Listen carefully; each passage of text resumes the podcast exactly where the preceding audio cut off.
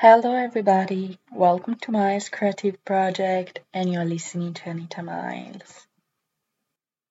January 27 is the day to remember the Holocaust, one of the darkest periods of history between 1941 and 1945.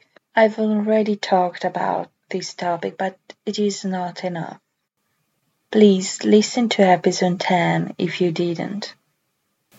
It is an occurrence to remember one of the most terrific genocides of European Jews. Authors who first wrote about the Holocaust were almost always victims of persecution, and their texts usually were written in the form of diaries or letters. Every survivor's experience was unique.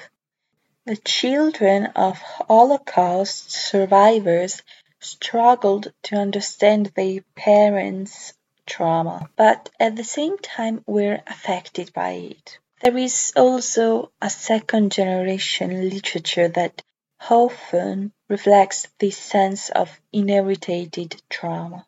The novella Night by the Romanian-born author Elie Wiesel is part of a trilogy I've never heard about it before. I discovered it a couple of months ago. This book follows Wiesel's memories of the death of his family and the death of his own innocence. He shares as well his thoughts during and after the Holocaust. Actually, in this episode, I wanted to shift the focus to poems about the Holocaust. I found a collection of poems and I wanted to read two of them.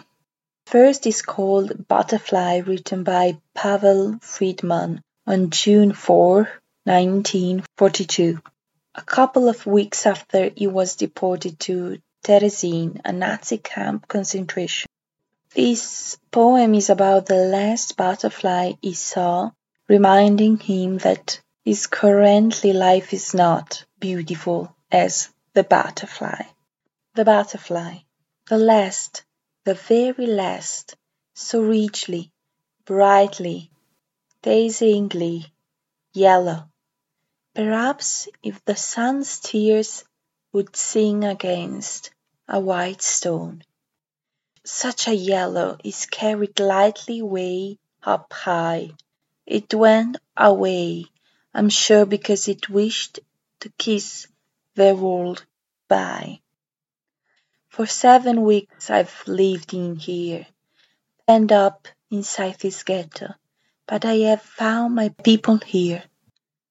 The dandelions called to me and the white chestnut candles in the court.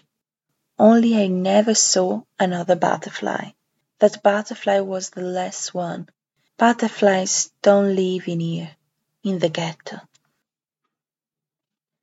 The next poem was written by the 12 years old Eva Pikova, deported as well to Terezin. Fear. Today the ghetto knows a different fear. Close in its grip, death wields an icy scythe. An evil sickness spreads a terror in its wake. The victims of its shadow weep and writhe. Today an, a father's heartbeat tells his fright and mothers bend their heads into their hands, their heads into their hands. Now children choke and die with typhus here. A bitter tax is taken from their bands. My heart still beats inside my breast, while friends depart for other worlds. Perhaps it's better who can say, than watching these to die today? No, no, my God, we want to live, not watch our numbers melt away.